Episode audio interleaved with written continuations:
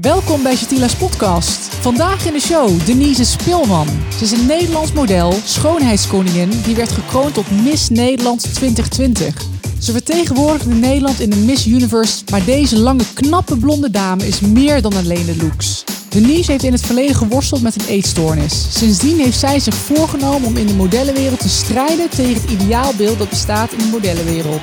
In deze aflevering hoor je haar verhaal. Deze podcast is mede mogelijk gemaakt door zwanenhof.com en gezondheid.nl.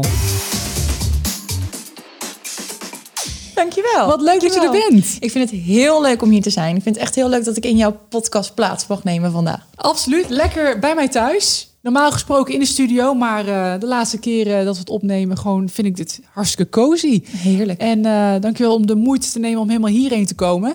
Wij eh, kennen elkaar al eh, wat twee jaar, denk ik nu.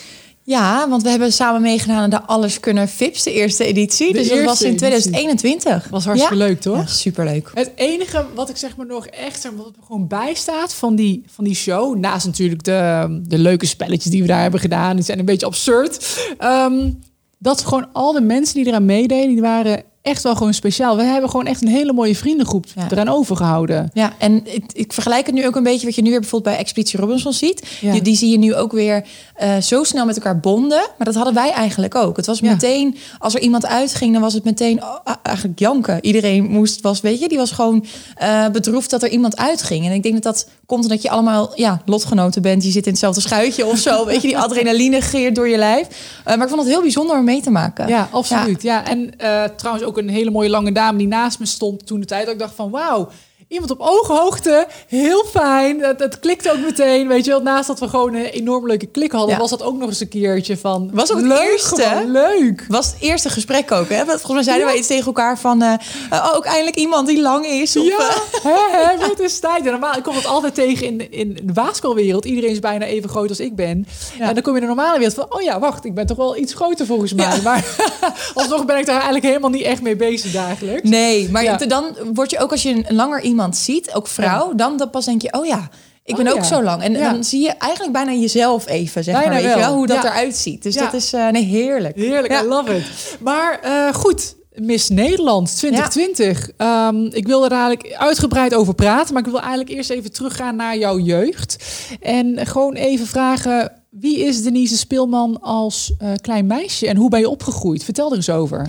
Nou, eh, hoe lang ik klein ben geweest, weet ik eigenlijk niet meer. Want dat, Ik ook niet meer hoor. Ehm, ik ben eh, opgegroeid in Groningen. Dus ik ben een echt Groningse Noorderling. Leuk. Eh, en ik ben opgegroeid op de kermis. Dus ik heb altijd met mijn ouders door het land gereisd. om op kermissen in Nederland ja, mensen te vermaken. Eh, mijn ouders hadden een botsautoobaan. En mijn zus kreeg op een gegeven moment een suikerspinnenkraam. Eh, dus ik zat achter de kassa muntjes te verkopen. Maar ik stond dan ook weer bij mijn zus suikerspinnen te draaien, te verkopen. Hoe oud was je toen? Ehm, na school. Dus het was zeg maar altijd. ehm, je hebt natuurlijk ook als je op de basisschool zit, is er een rijdende school. Dat is echt voor kermiskinderen. Ja. Eh, als je dan ver in het land staat en je kan niet naar je eigen school, dan is er een stichting die allemaal leraren en leraressen verzameld heeft, die dan uitgezonden worden met van die grote wagens eigenlijk om daarin les te geven. Ehm, en dat heb je, maar dat heb je maar tot en met groep 8. Dus als je dan naar de middelbare school gaat, dan moet je ja soms ergens blijven slapen. Je hebt speciale internaten voor kinder, kermiskinderen. Ehm, maar mijn moeder heeft heel veel heen en weer gereden met ons, waar we ook waren. Stonden we gelukkig ook wel veel in de provincie Groningen, Friesland, Drenthe. Ehm, maar tussendoor was ik dan altijd wel een beetje aan het helpen bij mijn ouders, maar ja, nog niet echt aan het werk. En na school ben ik echt wel eh, veel gaan werken, ook bij mijn zus, vooral in de Ja. kraam. Ja, maar ik, ik sta even met een mond vol tanden, want ik dacht van...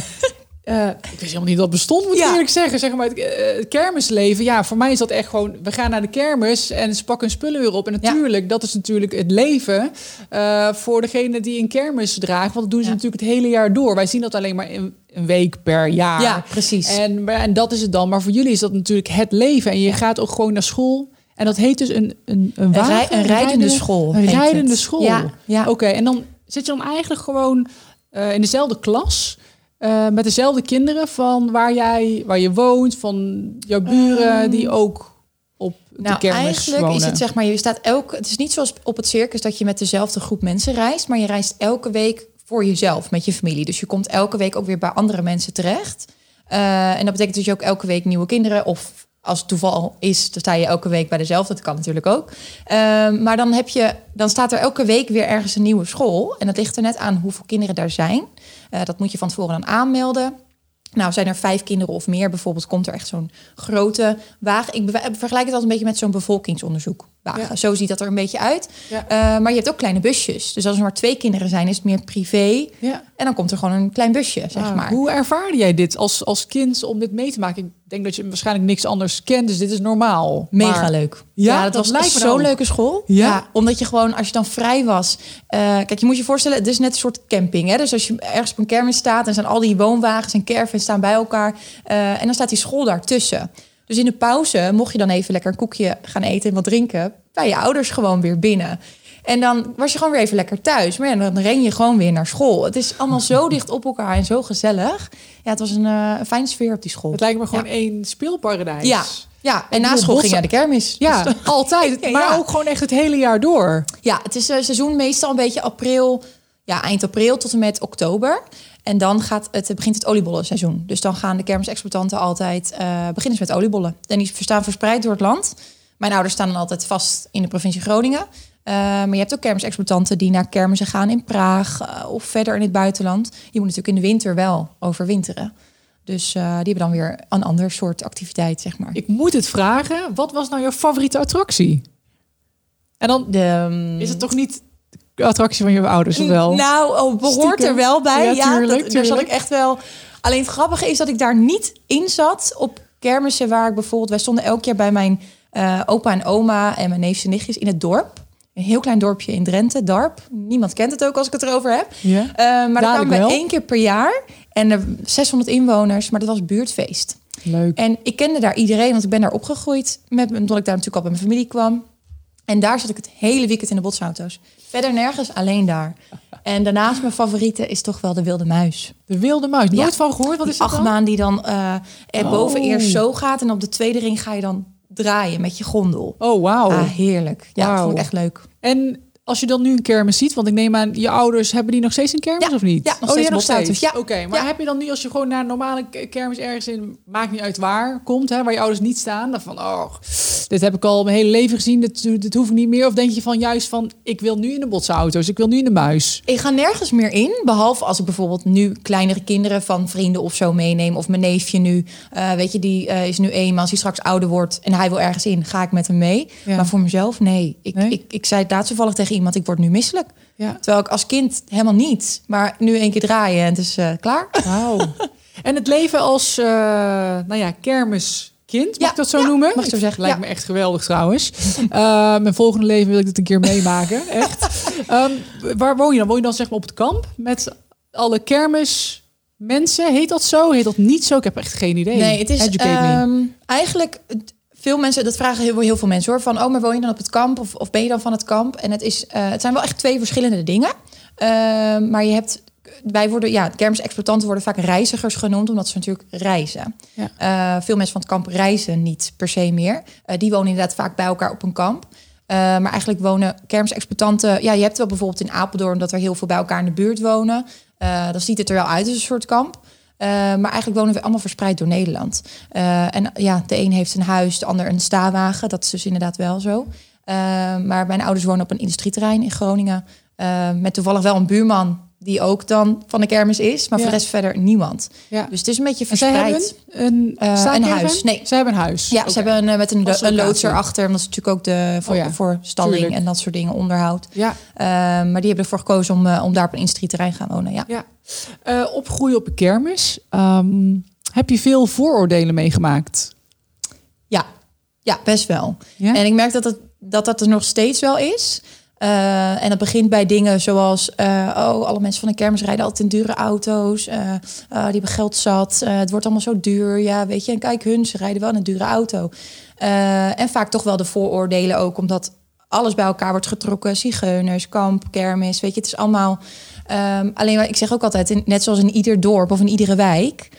Ja, heb je ook eh, mensen die misschien aardiger zijn en minder aardig zijn. En het weet je, overal, iedereen eh, zijn verschillende types in. Ja. En eh, ik vind het jammer dat er vaak vooroordelen zijn over van mensen over de, van de kermis, omdat Ze werken zo keihard. En zijn, wanneer het mooi weer is, zoals nu ook, iedereen is aan het werk. Weet je, wanneer Koningsdag, iedereen is aan het werk. Dus ze werken het gehele seizoen door en stoppen in de winter ook nog niet. Ze hebben alleen, weet je, januari, februari hebben de meesten dan even vrij, vakantie en weer door. Ja. En mensen hebben vaak niet door hoe hard het eigenlijk werk is. Ja. En dat je je op elke plek waar je komt, moet je je weer aanpassen. Ja. Elke week sta je weer in een ander dorp, nieuwe supermarkt, nieuwe bakker. Uh, weet je, je hebt maar ook te dealen met de mensen die daar wonen. Ja. En het ene dorp vindt dat leuker dan het andere dorp. Dat is natuurlijk ook vaak zo. Hmm. Ehm, en sommige dorpen leven er echt voor. En dat is heel leuk om te zien. En die zijn bijvoorbeeld ook die al, als je al jaren met je ouders in een dorp staat en je komt daar jaarlijks terug, dat mensen echt op je staan te wachten. Weet je, dat ze al oh, gezellig, de familie Speelman is er weer of zo. Dat. Leuk. En dat, dat merk je ook wel heel veel, dat is superleuk. Ja. Uh, en die mensen weten er ook heel veel over, over de kermis. En ik denk dat dat het is, gebrek aan kennis over wat het kermisleven eigenlijk inhoudt. Ja, maar was nou het voordeel? Want er zijn heel veel voordelen natuurlijk, hè? Om het reizen. het reizen, ja. Alles zien alles zien en spelen. En, ja, ik en ik daarom hou ik nu ook zo van zoveel rondrijden, want ik twee uur is voor mij helemaal niet ver. Ik vind dat heerlijk. Gewoon plekken in Nederland zien, eh, mag in het buitenland ook zijn. Um, maar dat reizen is wel echt leuk. Ja. ja. Wauw. Wat heeft het je gebracht tot nu toe? Zelfstandigheid. Ja. Uh, hard leren werken.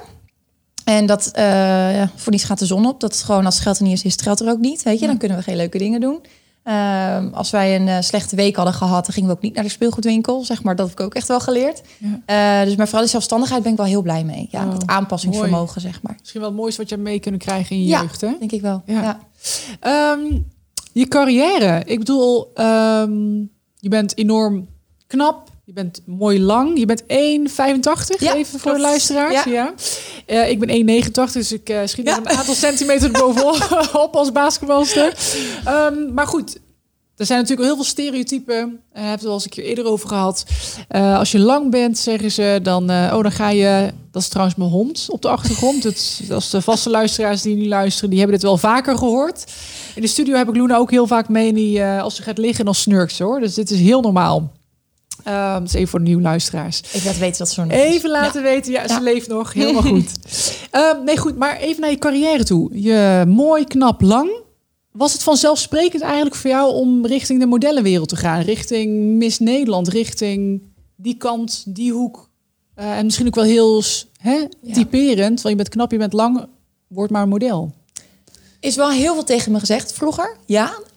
Um, Beschouw je dat als compliment, denk ik wel? Ja, eigenlijk wel altijd. Want dan, dan, waren, dan kwam met mijn moeder in een winkel en dan zeiden ze altijd van... oh, ze is mooi lang, je moet model worden. Ja. En toen had ik ook ergens wel misschien het gevoel dat ik dat moest of zo. Dat dat werd verwacht van me. Van, oh, maar je bent lang, dus ja, dat is iets wat je dan als enige kan. Ja. en knap natuurlijk, hè? Dat komt er ook nog eens een keer bij.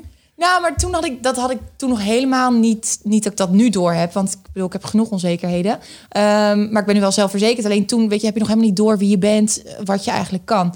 Uh, dus het was wel een beetje vanzelfsprekend. Um, maar ik had niet verwacht dat het zo uit zou komen. Want ik heb genoeg geprobeerd. En, en ik wist op een gegeven moment wel van hé, hey, ik word niet high fashion model. Want daar heb ik ook gewoon de bouw niet voor. En want, um, even voor de luisteraars, moet je dan nog dunner? Want je hebt een hele, ik kijk naar je, denk hartstikke slanke meid. Ja, maar uh, ja, ja. Want jij hebt maat... Uh, M. Ja, medium. Ja, medium. Zou je denken, dat is wel hartstikke slank. Ja. En, uh, en dat, daar ben ik al hartstikke gelukkig mee. Ja. Uh, maar ik wist wel dat als inderdaad, als ik echt high fashion bijvoorbeeld zou willen worden, dat ik dan nog echt wel veel meer moest Maatje afvallen. nul, zeg maar, bijna wat de Amerikanen zeggen. Wauw. Ja. Um, hoe alsnog dan in deze wereld terecht gekomen? Want het is, een, het is, eh, je hebt veel bereikt. Je bent Miss Holland geworden in 2020. Uh, eh, kan je misschien even de luisteraar meenemen? Want het is een geweldige journey mhm. eigenlijk geweest. Ja. Um, in je carrière, want wel heel, heel mooi wat je hebt bereikt. Hoe, uh, hoe was um, dat voor jou? Ehm, nou, op een gegeven moment uh, kwam eigenlijk door mijn moeder. Die zag op een gegeven moment de Miss Noord-Nederland verkiezing. Dus dat is van Groningen, Friesland en Drenthe. En toen zei ze, weet je, als het modellenwereld niet helemaal lukt, want we hadden verschillende dingen geprobeerd en ik heb echt wel wat leuke klussen ook gedaan, wat, wat we ook wat commerciële dingen. Uh, toen zei ze, vind je niet een misverkiezing dan leuk? Dat weet je, wat meer inhoud, uh, net wat anders ingaan. Laten we dat eens proberen. Nou, dacht ja, waarom niet? Weet je, ik kan toch gewoon proberen. Ja. Uh, en toen heb ik dat gedaan. En ja, die viel dus ook goed uit, want daar ben ik dus eerste geworden. En dat was Miss, Miss... Miss Noord-Nederland, dus echt van de noordelijke provincies. Ja. ja. En uh, nou, die won ik. En toen dacht ik, hey, dit is leuk. Maar net voor die verkiezing, ja, ga je toch wel, je weet dat, op je, dat je op een podium moet, dat je een bikini-ronde hebt. Uh, je gaat er wel een beetje naar kijken hoe modellen dat dan doen. Bijvoorbeeld veel Victoria's Secret modellen. Hoe die zich klaarmaken voor een show, voor een shoot. Ja, je, heel stom, maar je gaat daar naar kijken. Tuurlijk, je hebt voorbeelden nodig. Ja. Eh, en ik ben daar zo in meegezogen. eh, omdat ik niet, het, niet erbij nadacht dat elk lichaam anders is. En dat ik dat misschien wel helemaal niet aan zou kunnen. Ben ik heel veel afgevallen. Ehm, maar dat voelde voor mij zo goed, gevaarlijk genoeg. Dat ik daarna dacht, hé, hey, ik heb iets gevonden waar ik goed in ben. Hoe oud was je toen? Eh, dat was in 2014. Dus ik was toen Ongeveer. 16, 17. Ja, of jong. Ehm, en ik was op school, middelbare school, was ik altijd heel onzeker. Eh, dus ik was echt een zachtgekookt eitje. Je kon, eh, ik zei overal ja op. Weet je, ga je mee dit doen? Ja, ik ga mee. Wil je mij hier naartoe brengen? Ja, ik ga mee. Maar ik was altijd wel de vriendin waar mensen konden schuilen. En, en, en ik was een, een luisterend oor. En weet je, als er iets was, konden mensen altijd bij mij terecht. Maar in een groepje was ik altijd wel echt, dan ja, liepen ze gewoon zwaar over me heen. Eh, waardoor ik mezelf ook heb aangepraat dat ik niet goed genoeg was. Dus overal, ik kon nergens echt mijn plekje vinden wie ik nou echt was. En door die misverkiezing dacht ik, hé, hey, ik heb iets gevonden waar ik goed in ben. Ja. En ja, dan hoorde dat stukje gezond eten, wat ik dacht dat ik deed. Tussen Ja, aanhalingstekens. hoorde Ja. daar ook bij. Eh, en daar ben ik mee doorgegaan. En toen dacht ik, weet je, de volgende stap is Miss Nederland. Dus ik had me toen al ergens een keer opgegeven dat ik, dat ik bijna 18 was, zeg maar. Eh, toen niet doorgekomen, maar ik denk dat ik toen veel te jong was ook. En ik, het voelde ook helemaal niet alsof ik daar al klaar voor was, maar ik deed het gewoon. Ehm, maar mijn droom bleef hangen. Alleen in de tussentijd ging het slechter met me. En toen kreeg ik dus, ontwikkelde ik die eetstoornis. Ehm, en ik ging alleen maar achteruit. Dus het was ook helemaal niet de tijd om dat te doen. Maar die droom bleef wel hangen. Dus toen ik eenmaal hersteld was, dacht ik ja. Toen werd ik gescout en toen dacht ik, dit is het moment. Dus je was 16 ehm, en je ontwikkelde eigenlijk op vrij jonge leeftijd al een eetstoornis. Ja. Hoe lang eh, heeft dit geduurd dat je eigenlijk dacht van misschien leid ik nu aan anorexia of eh, welke vorm van een eetstoornis dan ook? Ehm, heeft wel even een tijdje geduurd. Eh, want nadat ik meedeed aan de Miss Noordnederland verkiezing... Nou, weet je, ik had smaak te pakken. Dus ik ging veel sporten, weinig eten. En ik draaide er helemaal in door. Eh, omdat ik een stukje controle had gevonden... die ik nog niet eerder had over mezelf. Eigenlijk is dat, dat weet ik nu, is een eetstoornis ook je- Het gaat over controle. Het gaat niet eens over eten. En eh, nou, dat ging eigenlijk die, al die maanden ging dat zo verder. En mijn ouders hadden eigenlijk ook nog niks door, want die waren aan het werk en ik ging thuis sporten. Ja, en ik had verder niks. Niemand die er eh, naar omkeek. Om maar die controle te hebben over wat dan eigenlijk? Ja, over eigenlijk iets waar je denkt goed in te zijn. Dus sporten, de controle hebben over oh, wat zal ik eten of niet eten. Of weet je, je hebt controle. Je hebt, je hebt het gevoel dat je je veilige plek hebt gevonden. Ehm, En dat gaf jou dan zelfverzekerdheid? Ja. Oh. Ja. ja. Got it. En toen ging ik voor mijn eerste keer op jongerenvakantie met echt denk ik 20 vrienden, allemaal van de kermis. Super gezellig. En we gingen naar Mexico tijdens spring break. Nou, dat is natuurlijk een en al feest. Ja. En uh, maar ja, als je mij zag, ik zag er gewoon echt mager, ongezond en ondervoed uit. ja. Want hoeveel woog je toen? Uh, 63 kilo. Op 1,85 85. al. Ja. En uh, intussen menstrueerde ik ook niet meer. En daar waren we al voor naar de dokter geweest. Alleen die dokter die kon nog niet echt. Mijn BMI was nog net op het randje. Dus ze kon nog niet echt zeggen van je bent, ja, je bent uh, uh, ondervoed of weet je, je bent gewoon heeft ondergewicht. En toen zei ze op een gegeven moment van nou weet je, het kan ook stress zijn met school, want het was zo net zo'n overgangsperiode naar nog een MBO-opleiding. En toen dachten we nou weet je, dat moeten we even afwachten.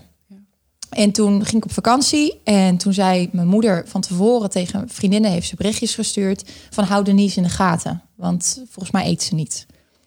Want ze ging natuurlijk bikinis met mij kopen voor de vakantie. En het was de allereerste keer dat ze mij weer naakt zag. Ja. En stond mijn pashokje na. Die blik vergeet ik nooit meer. Ze keek me aan. Dat ze echt zei van, wat is er met jou aan de hand? En toen zei ik, ik, stond, ik weet nog dat ik echt stond van, wat hoezo? Ja. ja. Je had je helemaal niks in de gaten. Helemaal niks, want ik dacht alleen maar, er kan nog meer vanaf. Er kan nog meer vanaf. En wat en, vond je dan te dik op dat moment nog van jezelf? Uh, wat zag je? Zag je ook echt, zeg maar, ja, ik zag vet of zo? Ja, ja. Terwijl, ja? als ik nu foto's wel terugzie, was. ja. Als ik nu foto's terugzie, denk ik echt, hoe kan je het ooit gedacht hebben? Mm. Uh, maar dan zag ik gewoon, dacht, oh, mijn buik kan nog platter. Uh, mijn benen kunnen nog wel wat dunner. Dan had je zeg maar, dat was zo'n trend toen, zo'n thigh gap. Weet je, dat je een gat ja. tussen je benen had. Ja. Nou, dat wilde ik dan nog meer. Uh, dunne armen, dat die schouders, dat je alles, weet je, zo dun mogelijk. Uh, dus ik stond ook echt met ongeloof wat, wat zij zei. En toen zei ze, ja, je ziet er echt niet aan, maar ze werd ook echt kwaad. Ja. En toen wilde ze ook meteen weg en, en ze ging meteen iets te eten halen. Ik moest een ijsje nemen. Nou, dus dat was een soort, het was wel een beetje ruzieachtig, zeg maar. Ja. Maar ze maakte zich zo ongelooflijk veel zorgen. En daarom heeft ze die vriendinnen ingelicht van weet je, let op, op er en weet je, hou me een beetje op de hoogte. Ja. Nou ja, en er verschenen natuurlijk allemaal foto's van ons op Facebook en Instagram, eh, inclusief mij. En mijn zus en mijn ouders waren toen ook samen op vakantie. En die hebben toen meteen mijn vrienden gebeld van... willen jullie alsjeblieft van Facebook afhalen? We willen dit niet zien, want Ja. het, het ziet er niet uit. Ja. Nou, ouders hebben mijn moeder opgebeld. We maken ons zorgen. Eh, vriendinnen zaten bij mij te huilen. En ik wist helemaal niet waar het over ging. Iedereen nam me maar mee naar het buffet om, Ja. om te gaan eten. en dat had ik op dat moment niet door. Maar achteraf hoorde ik dat natuurlijk allemaal. En dan zei ze, ja Denise, je had alleen maar een paar blaadjes sla. En wij zaten aan de hamburgers en friet. En je wilde Ja. niet. En dan dacht ik, hoe dan? Want dat was ik altijd wel. Ik was altijd degene die thuis kwam van school... en een pak koekjes e- leeg at, weet je wel. Ja. Maar Ehm, ik ben al heel benieuwd eh, om... Ik probeer mezelf even in te Ja, leven. tuurlijk. Op dat moment, je bent het eten en iedereen heeft friet voor je. Voel jij je dan, schaam jij dan niet bijvoorbeeld van, oh ja, ik eet inderdaad maar een paar blaadjes? Of gaat dat niet door je hoofd heen? Of eh, ben je eigenlijk van, nou, ik hoor eigenlijk helemaal niks te eten. Dit is heel slecht voor, je, voor mezelf als ik nu wel een frietje eet. Of als ik nu wel gewoon eh, een appel eet of zo. Want Ja. hoe, wat gaat er eigenlijk op dat moment door je hoofd heen? Eigenlijk alleen maar dat ik die controle nog vast had. Dus als hun dan de- die hamburgers en friet gingen eten... en ik zat dus aan iets wat in mijn straatje paste qua voeding... wat ik wel mocht, dan dacht ik... ja, nee, ik heb die controle nog, dit voelt goed. Ja, maar ook zo van, ik, ik, ik doe het goed in mijn leven. Ja. Ik hou me aan mijn Ja, mijn ik ga niet mee met hun niet. in die, eh Ik in die doe het wel. Ja, Ik hou me aan het gezonde. Ja, Ja. terwijl eh, het was ook af en toe gewoon een broodje kaas. eh, Ja. Dat je denkt, het maakt helemaal niet heel veel uit. Ja, Maar dat dacht ik. Maar het stomme was wel, ik dronk dan wel weer een cocktail elke dag, weet ik nog. Banana mama. Ja. Er zat een halve banaan in per cocktail. En daar dronk ik er soms wel drie van op. Oh, wauw. Dus die banaan heeft me denk ik wel gered misschien wel. Ja, dat zou goed beetje kunnen. vitamines nog. Ja, Ehm, maar als, ja, echt onvoorstelbaar als ik het terugzie. wauw. Ja. Ehm, nou, eh, ja, eh, bijzonder dat je dit nou deelt überhaupt hoor. Dat je er zo voor openstelt. Ehm enorm respect. Maar op dat moment zit je natuurlijk hè, midden eigenlijk in je carrière en wil jij jouw doel wil je eh, jouw doel is eigenlijk om Miss Nederland te worden. Ja. Dus je zit in de race, je wordt geaccepteerd eh, binnen de verkiezingen. Ja. Hoe gaat het op dat moment? Hoe, hoe, hoe werkt dat überhaupt? Ik heb echt geen idee hoe dat werkt. Nou, je kan je elk jaar gewoon inschrijven. Dus dan meld je je gewoon aan eh, dat je mee wil doen aan de Miss Nederland verkiezing. Ehm, en op een gegeven moment was ik naar Amsterdam verhuisd. En ik ging als stylist aan het werk voor mezelf. Dus ik had, deed verschillende dingen. Premières, eh, videoclips, eh, fotoshoots. Eh, en ik deed ook de styling van, van een zangeres. En die gaf een concert. En daar was ik aanwezig als haar stylist. Nou, afterparty. Ehm, kwam ik dus de directeur en dochter van haar van Miss Nederland tegen. En op een gegeven moment hoor ik ook iemand zeggen van... nou, weet je, ja, dat is Denise, de stylist van Patricia. En, eh, oh nee, ze moet zich opgeven voor Miss Nederland. Leuk. Ja. En waarop eigenlijk de manager ook van de zangeres zei... ja, maar dan verlies ik haar straks als stylist, weet je wel zo. Dus dat was, was best wel een leuk gesprek. Ehm, en toen zij dat tegen mij zeiden, toen dacht ik... oké, als jullie het zeggen... nou, de directeur van Miss Nederland... eh, en haar dochter die daar ook altijd, weet je, mee, mee kijkt... die ook echt wel weet wat ze zoeken. Ja. Toen dacht ik, nou, dit is het moment. Ja, dit, ik moet me nu opgeven. Ja. Dus ik weet nog dat ik ook vol adrenaline naar huis ging... want ik dacht, ik ben gezien. Hmm. Ik, ik heb, misschien straal ik nu wel uit dat ik er weer ben... en dat ik goed in mijn vel zit. Want dat is natuurlijk ook wel Absoluut. ja, wat belangrijk is. Ehm, en ik weet dat ik meteen ook mijn ouders belde van dit en dit is er gebeurd. En eh, nou, die zei, moet je opgeven, gewoon doen. Dus zodoende heb ik dat gedaan. Nou, Ja. en dat, dan zit je toch nog in spanning. Want je denkt, ja, maar ja, misschien wordt het hem toch wel niet. Misschien kom ik er wel niet eens doorheen. En eh, nou, toen kwam toch het mailtje dat ik dan door was voor de, voor de eerste selectie. Dus dat eh, heel spannend. Hoe heet die film nou van Sandra Bullock nou eigenlijk? Eh, Miss Congeniality. Is dat nou, zowel, dat is de enige Miss Universe wat ik ooit heb gezien, zeg Ja. maar, op film. Ja. Gaat het zo, zoals ze daar alles portretteren? Ehm, oh, ik heb hem heel lang niet gekeken, maar niet, nee, niet helemaal. Nee? Het is natuurlijk wel wat, wat aangezet, zeg maar. Ja. Ehm, Zoals want- wat dan? Nou, het, die meidendrama, zeg maar, dat is er echt totaal niet. Kijk, niet bij, en nou helemaal niet, kijk, weet je niet hoe, hoe het bij andere landen gaat, maar bij Miss Universe heb ik dat ook niet zo ervaren. Ehm, en bij Miss Nederland al helemaal niet. Het was echt een, een vriendinnenclub, zeg Oh, maar. Die, uiteindelijk die tien finalisten die eruit komen, dat wordt altijd echt een hechte groep. En weet je, je maakt inderdaad weer wat we ook met tv hadden met Ja. alles kunnen. Je maakt hetzelfde mee. Ja. En niemand erbuiten begrijpt even wat jij in dat traject doormaakt. Ja. Eh, naar een fotoshoot, naar opnames. Weet je, je krijgt ineens best wel even een ander leven. Uh, dus met die meiden is dat heel leuk. En, en je, je weet gewoon dat het, ja, je hebt de kans om te winnen, maar je weet ook dat je net zoveel kans hebt om te verliezen. Ja. En er zijn geen verliezers. Want het is ook, als je nu kijkt naar de meiden uit mijn jaar bijvoorbeeld, die zijn ook nog echt betrokken nu bij Miss Nederland. Ja. Het is, er, natuurlijk gaat er één met corona naar huis, maar het is nog steeds dat Miss Nederland ben je gewoon, je hebt in het traject gezeten, dus je hoort er gewoon bij. Ja. En ik denk dat dat het mooiste is. Ja, dat nuchtere ook wat we in Nederland hebben. Ja. Eh, wat die verkiezing ook zo mooi maakt hier. Ja. En Maar dat het meer is dan alleen een misverkiezing. Ja, gaaf. Dat jaar heb je gewonnen. Ja. Had je verwacht dat je überhaupt ging winnen? Ik bedoel, dat is echt wel een big deal, toch? Ja, en dat had ik echt niet verwacht. Ik, ik was op een gegeven moment, nou, ik zat in, de, in het finale traject. En ik heb geen één moment, eigenlijk natuurlijk, je hoopt het, maar ik heb geen één moment gedacht, ik word het. Omdat je jezelf toch al even weer vergelijkt met anderen. Je gaat dan ja, heel kritisch op jezelf zijn. En ik had wel het gevoel dat ik lekker in een groep lag en, en goed met iedereen ook van het team kon opschieten. Maar ik had het nooit verwacht. Waarom niet dan? Dat je dacht van... Ja, toch dat stukje nog altijd te kritisch op jezelf zijn. En dat, dat heb ik nu nog steeds. Dat Ja. is natuurlijk wel beter geworden. Ja. Maar ehm, de eigenschappen van iemand met een eetstoornis zijn ook perfectionistisch, Ja. heel kritisch op jezelf. En ja, dat zal altijd een beetje blijven, denk ik. Ja. En wat zijn nou de criteria om te winnen? Kijken ze naar eh, hoe je postuur is, hoe eh, je gezicht, je, We hebben hoe, lang je eh, benen zijn. Ik zeg maar wat hoor. Ehm, nou, misschien hebben ze bij mij naar gekeken. Nee, nee, nee het is ehm, eh, het totale plaatje. Ja. En dat klinkt altijd even heel, eh, maar dat is wel Wat echt is zo. Ja. Ja. het is daarom is dat traject ook heel belangrijk, want dan leer je iedereen pas echt kennen. Nou, eh, komt iemand op tijd, zegt iemand gedag of dankjewel. Het zijn Ja. die kleine dingen ook. We willen gewoon dat het een, een echt persoon is die zich natuurlijk ook gaat, ja, die gaat Nederland vertegenwoordigen bij de grote Miss Universe verkiezing. Dus ook karakter telt. Karakter telt zeker. ja. Ja, het sociale, weet je, eh, eh, ben je- ja, heb je een lekkere babbel? Eh, kan je goed je verhaal vertellen waar je natuurlijk voor staat? Want je wil natuurlijk iets delen. Je krijgt een platform waar je, weet je, je verhaal mag delen. Eh, dus het is wel echt alles bij elkaar. Je moet wel, de organisatie gaat een jaar met je samenwerken. Dus ja, dat willen ze wel met iemand doen waar ze ook mee kunnen opschieten. Absoluut. Maar ook wat, waar iemand die makkelijk is in samenwerken. En als we teruggaan even naar eh, eetstoornissen. Ja. Eh, je hebt het zelf ervaren. Eh, hoe lang heb je er zelf mee geworsteld uiteindelijk? Ehm, even kijken. Nou, toch wel een jaar of zes, zeven. Ja, stopte dat meteen nadat jij Miss Nederland bent geworden, was geworden? Ja, eigenlijk zeg maar daarvoor. Daarvoor al? Ja. Oké. Gelukkig. Ja. Ehm, corona heeft mij ergens ook daarvoor heel goed gedaan, moet ik zeggen. Omdat je dan ook even weer terug tot je basis komt. En ik ben toen ook weer bij mijn ouders in huis geweest. En dan is het ook gewoon even weer bij mijn ouders eten. En de sportscholen waren niet open, dus ik ging normaal bewegen. Want ik wilde altijd maar in het extreme. En, eh, en toen dacht ik, hé, hey, mijn lichaam reageert hier eigenlijk ook wel goed op. Ehm, en toen heb ik eigenlijk ontdekt van, dat ik toen weer, een beetje richting die balans ging. Eh, heeft nog wel een tijdje geduurd, maar je weet, je, je weet niet soms wat je moet doen. Want je denkt maar dat je alles weet wat je moet doen qua sport en qua voeding. Ik heb mezelf zoveel aangepraat wat gezond was, wat misschien niet eens gezond was. Ja. Eh, dus ik heb wel, het is wel een hele nieuwe wereld voor me open gegaan eigenlijk. ja. Maar wat was dan de trigger dat je dacht van hier moet ik nou echt mee stoppen? Ehm, ik was op een gegeven moment gewoon echt doodop.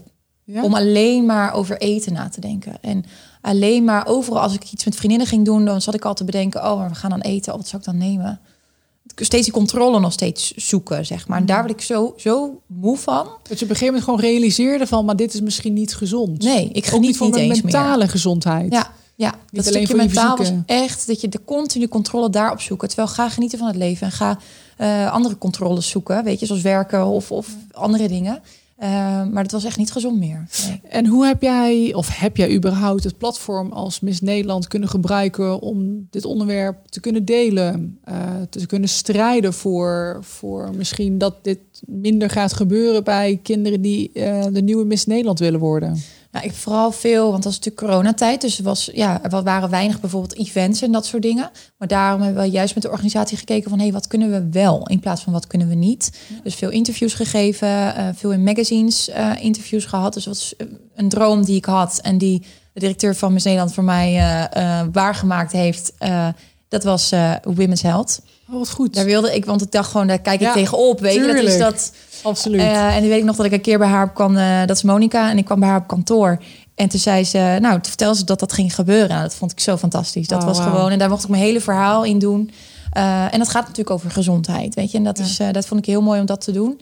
En veel, ja, social media. echt open zijn over mijn verhaal. En ik merkte dat ik toen ook veel berichtjes kreeg van of ouders of meiden zelf die, die, ja, die hetzelfde hadden. Ja. Wat is jouw verhaal nu naar de luisteraar die er misschien mee struggelt? Ehm, vooral erover praten. Eh, en je niet schamen. Weet je, denk je van er is iets aan de hand. Weet je, praat er vooral over als je een goede band hebt met je ouders of vriendinnen. Eh, praat erover, want ik heb gemerkt dat dat vooral helpt. Ehm, thuis is je veilige basis en daar herstel je uiteindelijk. Weet je, alle professionele hulp is heel fijn. Alleen de wachtlijsten zijn super lang op dit moment. Dus zoek eerder hulp dan dat. Ga, ga praten. Eh, want mensen kunnen je echt helpen. Weet je, en je moet dat verhaal, ook al denk je van ja, maar niemand begrijpt me en worstel je er zo mee. Uiteindelijk lukt dat echt wel. Ja. Wie was dat voor jou? Mijn ouders en mijn zus. Ja? Ja, Begreep ze het ook meteen? nee. Wilden ze het wel begrijpen? Ja, zeker. Is het- Maar, is dat eh, belangrijker dan het meteen begrijpen? Ja, dat de wil er is. En dat je eh, ook respect voor elkaar hebt dat het niet meteen lukt. En dat je ehm, op de juiste momenten met elkaar praat. Ehm, dat je niet.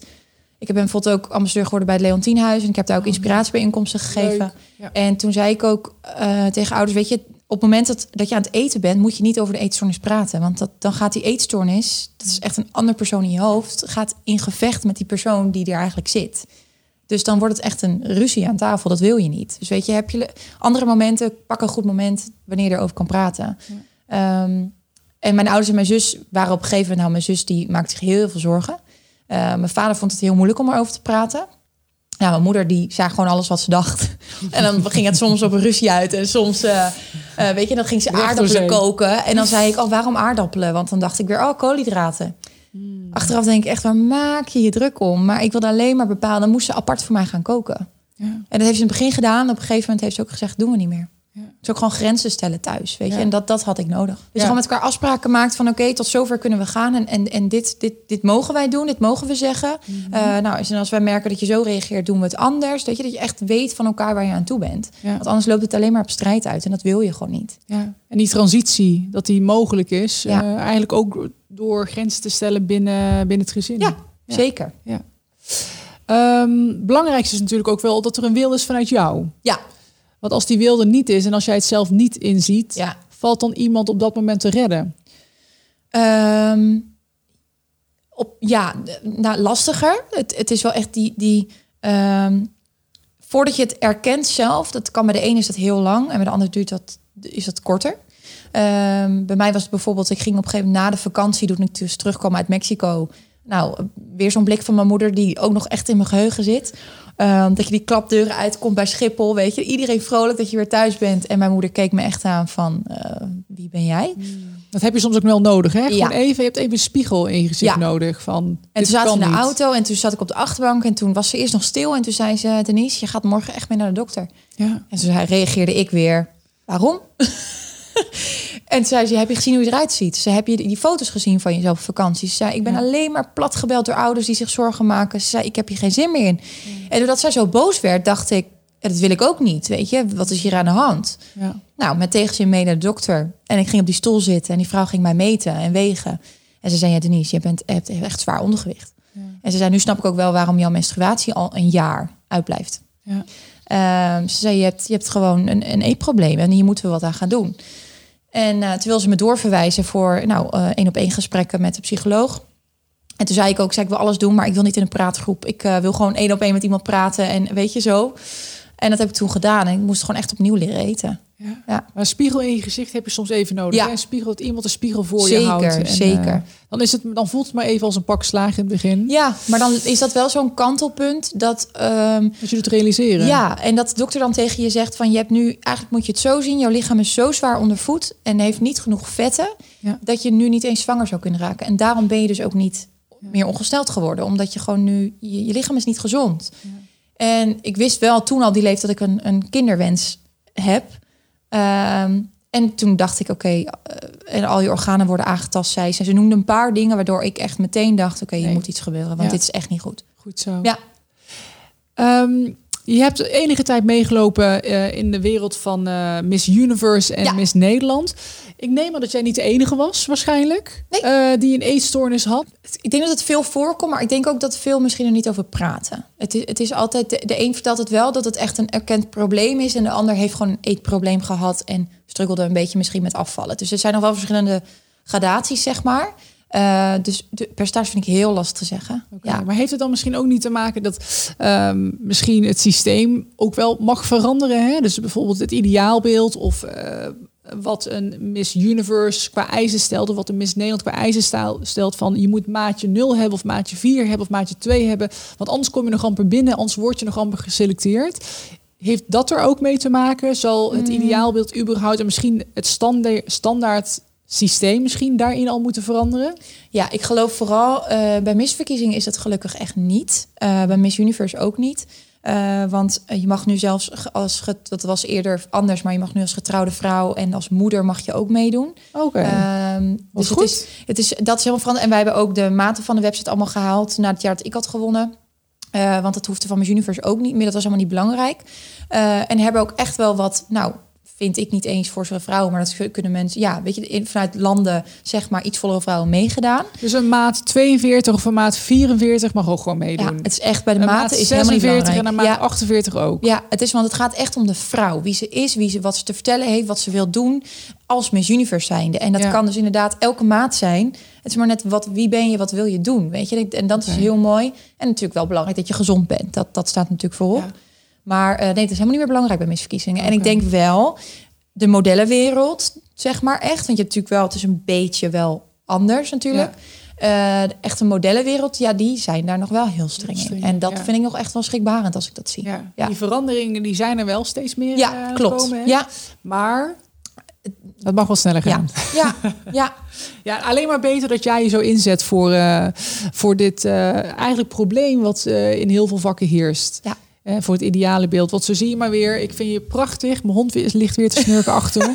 Maar ik vind je prachtig en je hebt nu maat M, zeg je. Ja. En dus uh, Ja, en mooi. ik voel me fitter dan ooit. Dus uh, een maat zegt helemaal niks, gewicht zegt helemaal niks. Ja. Dus het is allemaal, het is maar net hoe je je voelt. Die houden we erin. Ja. ik uh, wil de podcast bijna gaan afronden, maar ik wil eigenlijk nog over één thema praten. Want okay. we zitten hier als twee lange dames ja? aan tafel. Um, nou ja, ik ben het gewend vanuit mijn basketbalcarrière om altijd lange mensen om me heen te hebben. En dan kom je in de normale wereld en denk ik, oh wacht, toch een klein verschil. Um, en ik ben altijd enorm trots geweest op mijn lengte. En hoe kijk jij daar tegenaan? Heb je dat ook? Voel jij dat um, je lengte een voordeel of een nadeel is geweest in je, in je leven? Of, of kijk je er nog amper naar? Misschien heb je er nooit over nagedacht, of juist wel. Maar Volgens mij krijgen we heel veel opmerkingen altijd door ons hele mm. leven heen naar ja. ons toegegooid van ja. heel lange of uh, heel wow, lang. lang. Ja, daar kom je ja. bijna niet onderuit. Nee, is echt. Oh, hoe kijk jij er uh, tegenaan? Um, ik ben er ook altijd heel trots op geweest, want inderdaad, ik kreeg ja wel altijd echt complimenten over. Dat mensen dat zo mooi vonden. En mag ik een stukje van jouw benen? Ja, en dan, precies. Dan zei ik altijd, nou, liever een stukje van mijn voeten. Want dan heb ik een iets minder grote schoenmaat. Oh, ja, ja, ja, ja. Um, maar altijd heel trots geweest. Maar ik was wel... Um, die onzekerheid uit de middelbare school, dat ik dan wel dacht, oh, ik ben wel de langste en ben ik dan anders of zo, weet je? Dat, dat wel heb ik een tijdje wel gedacht. Tuurlijk, maar dat heeft iedereen volgens mij, hè? Op de middelbare of misschien eind basisschool, ja. want dan, dan word je zo een stukje misschien onzeker over jezelf, want je wilt op een gegeven moment wil je er ook bij horen. Dus en iedereen is uiteindelijk anders, hoor. Maar je kan iedereen overal oppakken. Um, maar uiteindelijk is de kracht om die zekerheid terug te krijgen, om, die, om zeker te voelen over alles wat je bent. Ja, ja, en jezelf in je kracht te zetten. Of zeg maar nou, nou zoiets dan, weet je, Miss Nederland heeft mij echt in mijn kracht gezet. En dat is ook echt het, het doel van de directeur van Monica, om vrouwen in hun kracht te zetten. En dat is mij ook echt gelukt, want daarna ben ik nog verder opgebloeid. En nu denk ik echt, ja, dit hoort bij mij. Ja. En dat vormt zich helemaal naar wie ik ben. Ja. En zo kennen mensen me ook. Ja. En ik denk dat dat je unieke eigenschap dan is. Ja. Je unieke selling point. Zeg maar. Echt wel. Ja, ik vind, ik vind het lang zijn ook echt mooi. Ja. Maar ik, ik kan overal beauty in zien. Als iemand al klein is, groot is, dikker is, dunner is, weet je wel. Het, ik, ik, vind, ik vind echt, als het maar uh, een uitstraling heeft. Dat is het. Ja. En dat is ook echt het belangrijkste wat ik heb, uh, ook echt heb geleerd door Miss Nederland. Mm. Het gaat echt om wat je uitstraalt. En of je lekker in je vel zit en dat je lekker, weet je, lekker met mensen babbelen, bent gelukkig. Ja. Dat maakt een mens zo mooi. Inderdaad, ongeacht welke maat je hebt. Uh, ja, wat je spleet tussen je tanden, uh, grote voeten, lange tenen. Even, ja. Noem maar op. Iedereen kan iets hebben wat iemand heel mooi maakt. Ja. Omdat je gewoon dat oont. En ik denk dat dat het allerbelangrijkste is. Touché voor wie je bent. Dankjewel. Hè? Own it. Dankjewel. Ga ik zeker doen. Denise Speelman, dankjewel. Voor je komst. Ja, jij bedankt voor dit. Het is uh, mooi gesprek weer met jou. Ja, en uh, altijd leuk om op niveau te praten. Haha, dat was weer een grapje. dat was weer een grapje. Nee, nee. maar dat was de Tilas podcast. Dankjewel voor het luisteren. En Denise, jij bedankt voor je komst. Dankjewel. Tot de volgende. Superleuk. Dankjewel.